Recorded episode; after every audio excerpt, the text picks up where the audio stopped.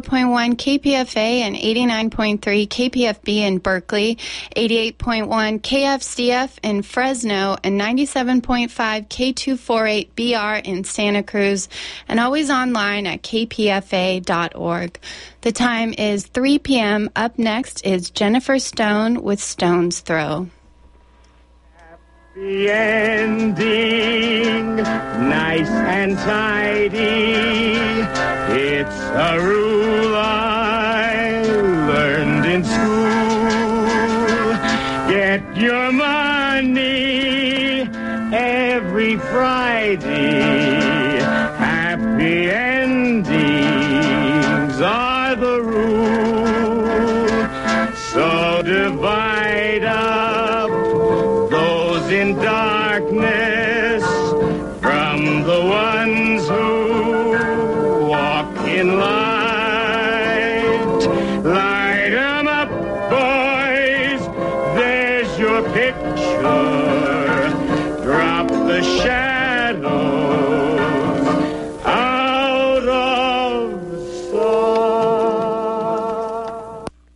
This is Jennifer Stone with Stone's Throw. Today is December the 26th, 2017. I hope your Christmas was blissful, beatific this year, everything you wanted. The solstice on December the 21st brought us the shortest day and the longest night of the year. For me, the night was indeed dark. Uh, sad Christmas this year for me. I lost an old friend. She died suddenly. No one seemed to expect it, know it was coming, least of all she herself. It was indeed, yes, it was indeed uh, a sad, sad holiday uh, for all those who loved her. I'm still trying to believe she's gone. Uh, her name is J.D. Trow. I first met J.D. in 1968. Half a century. It's a long time, boys. We met at the Berkeley Repertory Company ages ago, 1968, when the theater was located on College Avenue near Ashby, close to the Elmwood Movie Theater. You know that neighborhood. Uh, our histories, JD's and mine, were linked mostly by by theater. Uh, I remember how thrilled JD was when her daughter was cast uh, in West Side Story on Broadway. I think it was a year before last. I'm not very good with dates these days. Uh, let's see. I even remember that uh, JD directed a play that I wrote. It was staged at the Berkeley Stage Company, not Berkeley Rep. It was back in the day, let me think, 1976 that was. Wow. Uh, when I met her, JD was the stage manager at the old Berkeley Rep. Uh, both of us acted in productions there, and uh, the first was Oscar Wilde's The Importance of Being Earnest. JD played uh, the ingenue was Cecily, Cecily Cardew. I played her governess, Miss Prism. Later, we were both in Norman Mailer's play Deer Park. JD played a uh, an ambitious young woman who's trying to get somewhere in uh, the arts, but she's seduced by a crude character and reduced to being a sexual servant or sexual slave. Uh, I played Norman Mailer's mother, my favorite gold lame dress.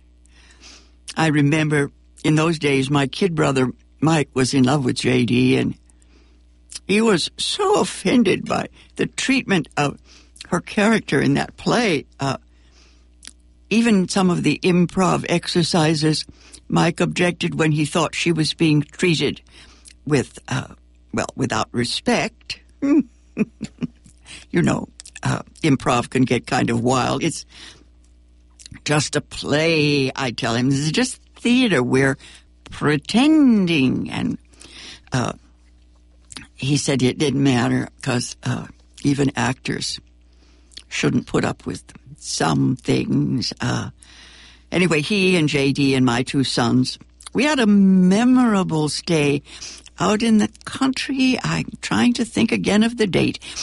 Uh, it was in the home of Michael Leibert. He wasn't there at the time, and he let us uh, hang out. Uh, Michael Leibert was the founder, original founder of the Berkeley Repertory Company. Uh,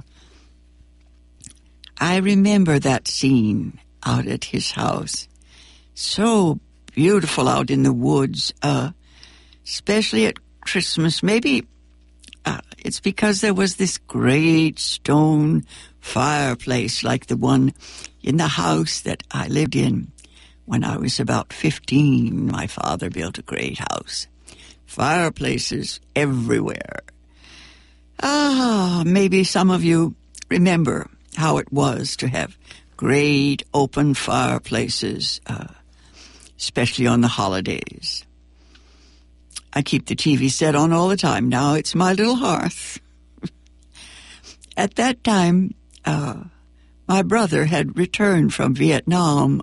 He was a Navy SEAL. Most of his friends were dead, and it was a bad time. Of course, uh, he was suffering from PTSD. I don't think we use that phrase yet, but yes, uh, that was the way it was with him. JD tried to help him. She tried to help everyone. I figured she had enough trouble at the time. I told him to lay off. Both of us, JD and I, were struggling with the men in our lives. Uh, JD stayed with me and the boys uh, for more than a year. I don't know how long it was. Uh, eventually, she found what she thought was the right husband. Three children later, her marriage ended, not until, well, the children were more or less grown, although I have a poem I brought with me from her youngest son, in which he says that he didn't know how to think about the divorce. Uh, mm, I remember when J.D. helped me, that is, by directing my play at the Berkeley Stage Company. We were both uh, so young, so, I guess, ambitious. The theater was growing up around here in the Bay Area, but I kept thinking still I had to go to New York. And uh, my play had another run later at a little theater in San Francisco. Critic on the Chronicle called it uh, a windy metaphor. How about that? A windy metaphor. JD actually took some of the wind out of the play. She directed it in a grounded way. Uh, the metaphor was still there, uh, but it's kind of hazy. It was at the height of the women's liberation movement, and I wanted to raise a feminist fist in the air. Uh, Henry Miller can go hang, that sort of thing, you know. The play was titled Three Hands Clapping. I tried to illustrate in that play the life of one woman. I split her into three personalities, that is, three actors, personas. Uh, the three actors were the poet, the actress, and the woman. They were struggling to discover who was in charge of their fate. I wanted the poet to win, and J.D. favored the woman. Indeed, indeed. I think I think she got to the heart of the matter. Oh, the actress. She didn't even make it into the final curtain after half a century. It's so hard to synthesize uh, our connection or her history. Uh, not for me, not for me to say. Uh, our shared history led JD to become a much closer friend in the last few years. Uh, I have to admit, she uh, has taken care of me. She's a major support in my old age. The gift of my old age. She drives me, well, she drove me to KPFA every Tuesday since forever. Some years now, always ready to drive me to the doctor's appointments and to the pool at the YMCA. She always said, Oh, call me first. When I told her I shouldn't burden her with all the chores and get some of my other friends to do some driving.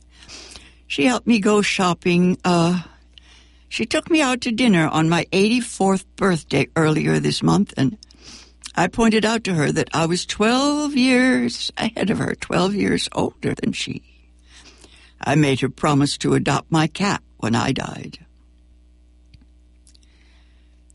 We went to the Ace Hardware just last week. I wanted some of those blinking Christmas tree lights.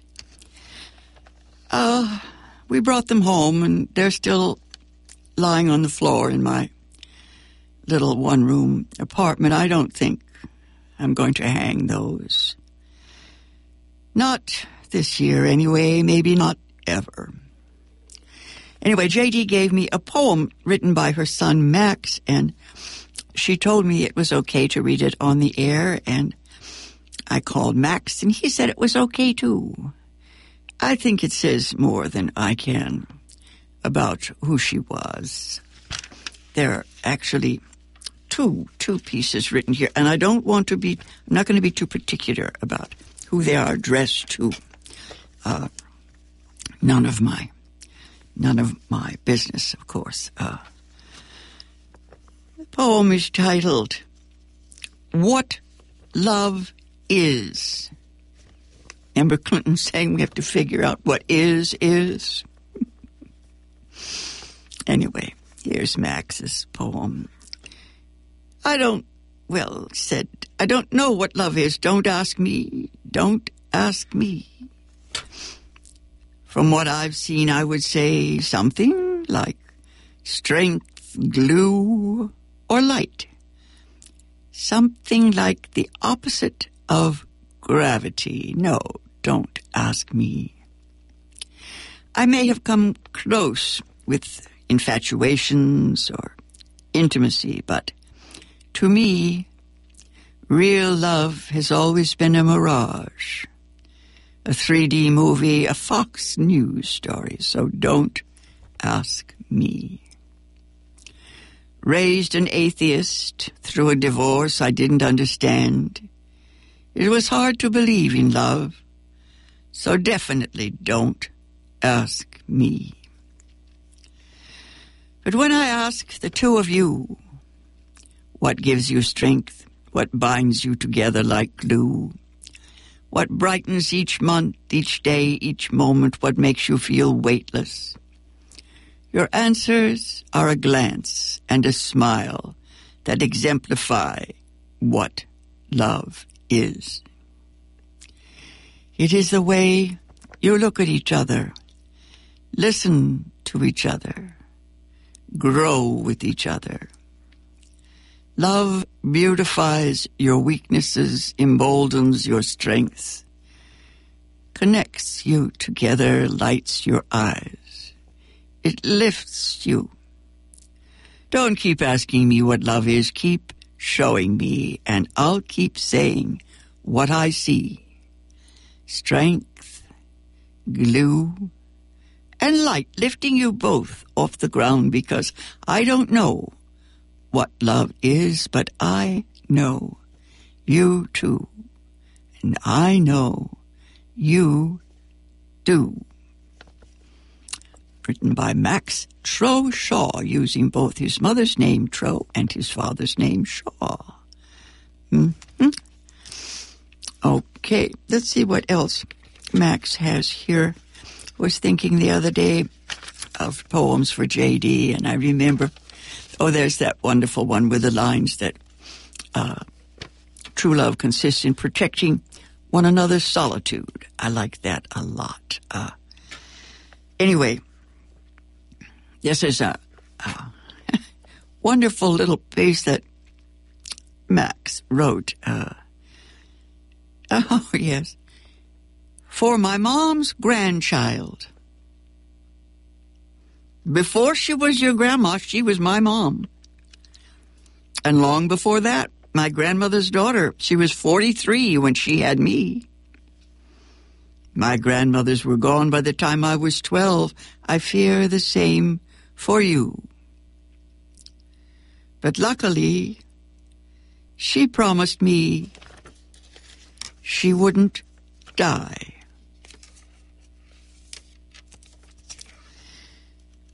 Sad, sad, sad. Unfortunately, she had no choice in the matter. He goes on to write of his mother. She keeps her promises. She needs to know you, and you need to know her. Back in the 60s, when women were required to wear dresses for every dinner at her private school, and she was coming to dinner from painting a set at the theater, she refused to change out of her stained overalls because she shouldn't have to. When she pushed past at the front of the uh, line the first day, she caught looks from all angles. She did not think that it would lead to five more women doing the same thing at dinner the next night or to the school dropping the rule by week's end, but it did. I have a footnote here. I won the right for girls to wear shorts out on the avenue at Mills College. Wow, heavy stuff. That was 1952. Here's the, uh, Max's piece about his mom. He writes, She went back to school after turning 50 to become a lawyer. She found her purpose. She won uh, child support from wealthy fathers, those who refuse to acknowledge their part in their children's lives. That happy struggle is my rebuttal whenever I hear, I'm too old to change. She beat breast cancer. Most people don't know because she refuses to let anyone know that she needs anything. She taught me to play ping pong. She beat me the first 1,000 times consecutively. She never let me win, so I knew when I did, I earned it. when I got bad grades each year in school, she told me grades don't really matter, not until next year. It took me till senior year to learn she wanted me to do well for myself, not for anyone else. And in college, I learned. She has a calmness that eases tantrums, an authority that challenges beliefs, a lively voice that illustrates stories and empathy so strong you can feel her feeling other people's feelings. I didn't know my grandmas well. I never knew them like my parents did. I want so much for you, for you to know my mom like I do. I want you to see what I see when I look at her.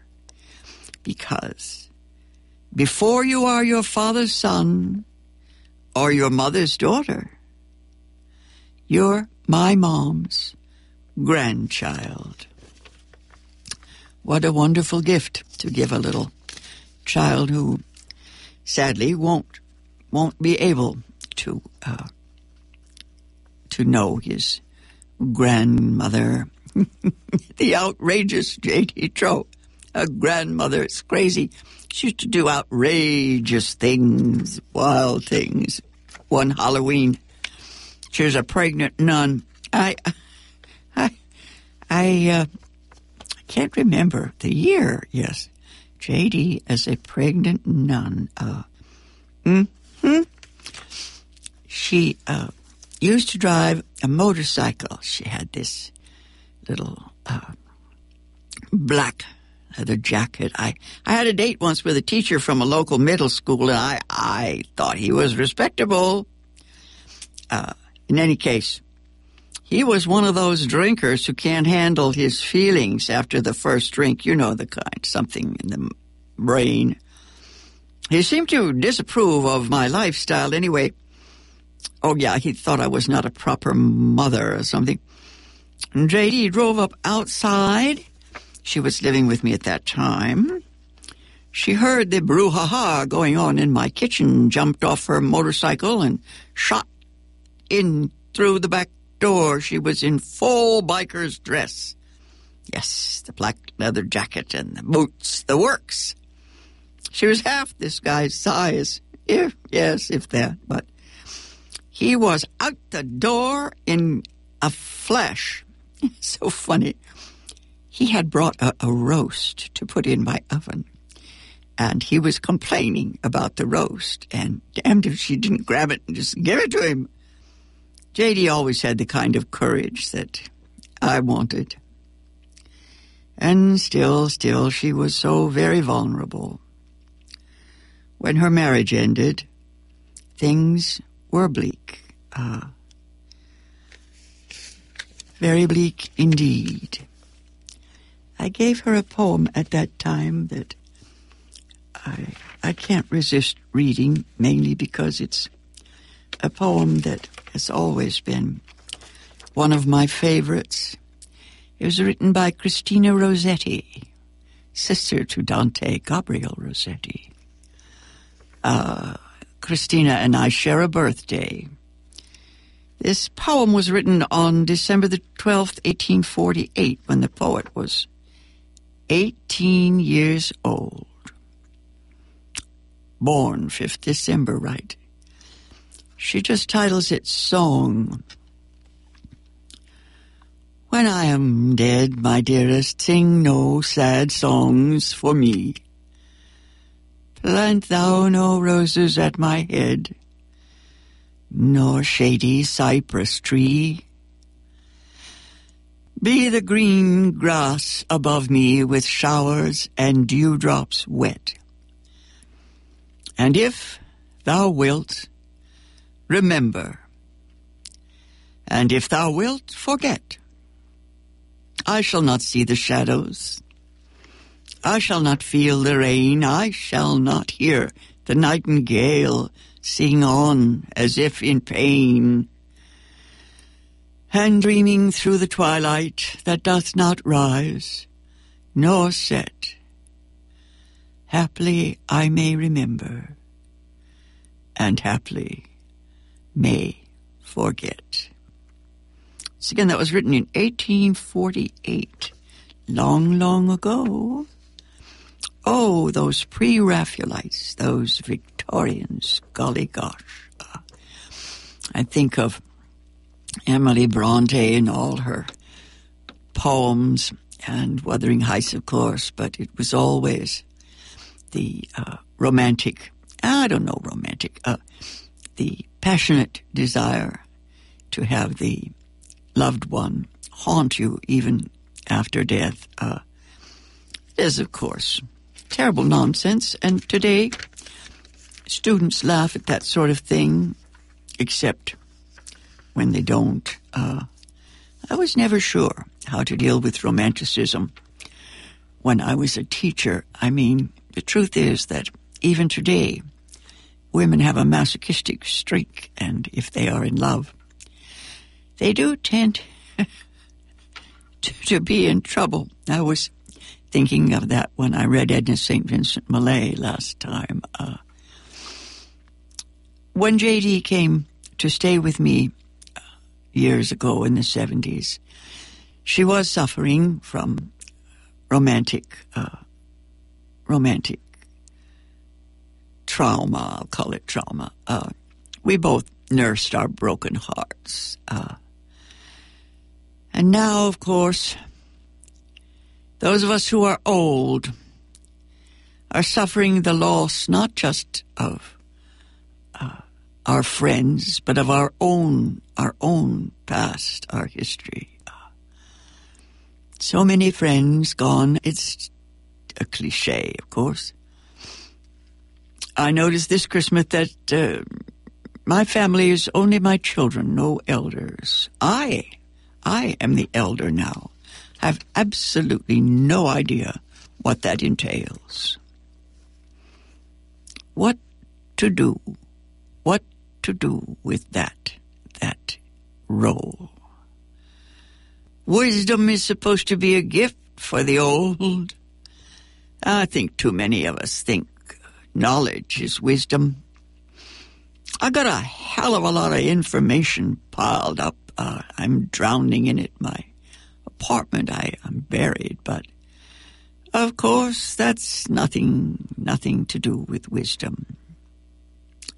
I think that wisdom is manifest in the young, the very young, just as often as it is in old folks. The best lines come from O. Beckett and T.S. Eliot and Ah, oh, time and the bell have buried the day. I think it's time to read T.S. Eliot, perhaps, perhaps next week. Next week, that's the time. Uh, I brought so many poems with me, and I don't want to read the the dirges. Uh, just one, the end of one by Edna Millay. Yes, down, down into the darkness of the grave, gently they go. The beautiful, the tender, the kind, quietly they go, the intelligent, the witty, the brave. I know, but I do not approve. And I am not resigned. I found that poem when I was 13 and my mother had died, and I uh, carried it around with me for a few decades, and uh, then I got a little tired of it. Um, it gets a little bit silly when you're as old as I am. Uh, we are required to cheer up and behave. Never mind. One more, one more. Do I have time for one more? I'll start it and see. I just can't help it. Every time I get a chance, uh, I need to. I need to read a little snatch of Samuel Beckett. This poem is called Cascando. It's my favorite Beckett love poem. Beckett wrote, Why not merely the despaired of occasion, a woodshed? Is it not better abort than be barren? The hours after you are gone are so leaden they will always start dragging too soon. The grapples clawing blindly the bed of want bringing up the bones, the old loves, sockets filled once with eyes like yours. All always is it better too soon than never the black want splashing their faces. Saying again, nine days never floated the loved, nor nine months nor nine lives, saying again, If you do not teach me, I shall not learn. Saying again, There is a last, even of last times. Last times of begging, last times of loving, of knowing, not knowing, pretending. A last even of last times of saying, If you do not love me, I shall not be loved. If I do not love you, I shall not love. This has been Jennifer Stone with Stone's Throw. More next time.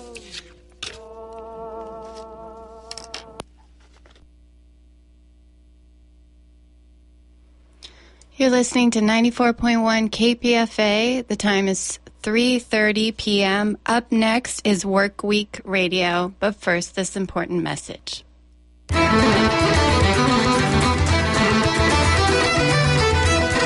South Bay Contra invites you to our monthly third Sunday Contra Dance, featuring live music by Pepperjack with Jess Newman, Scott Jesperson, and Derry Aiken.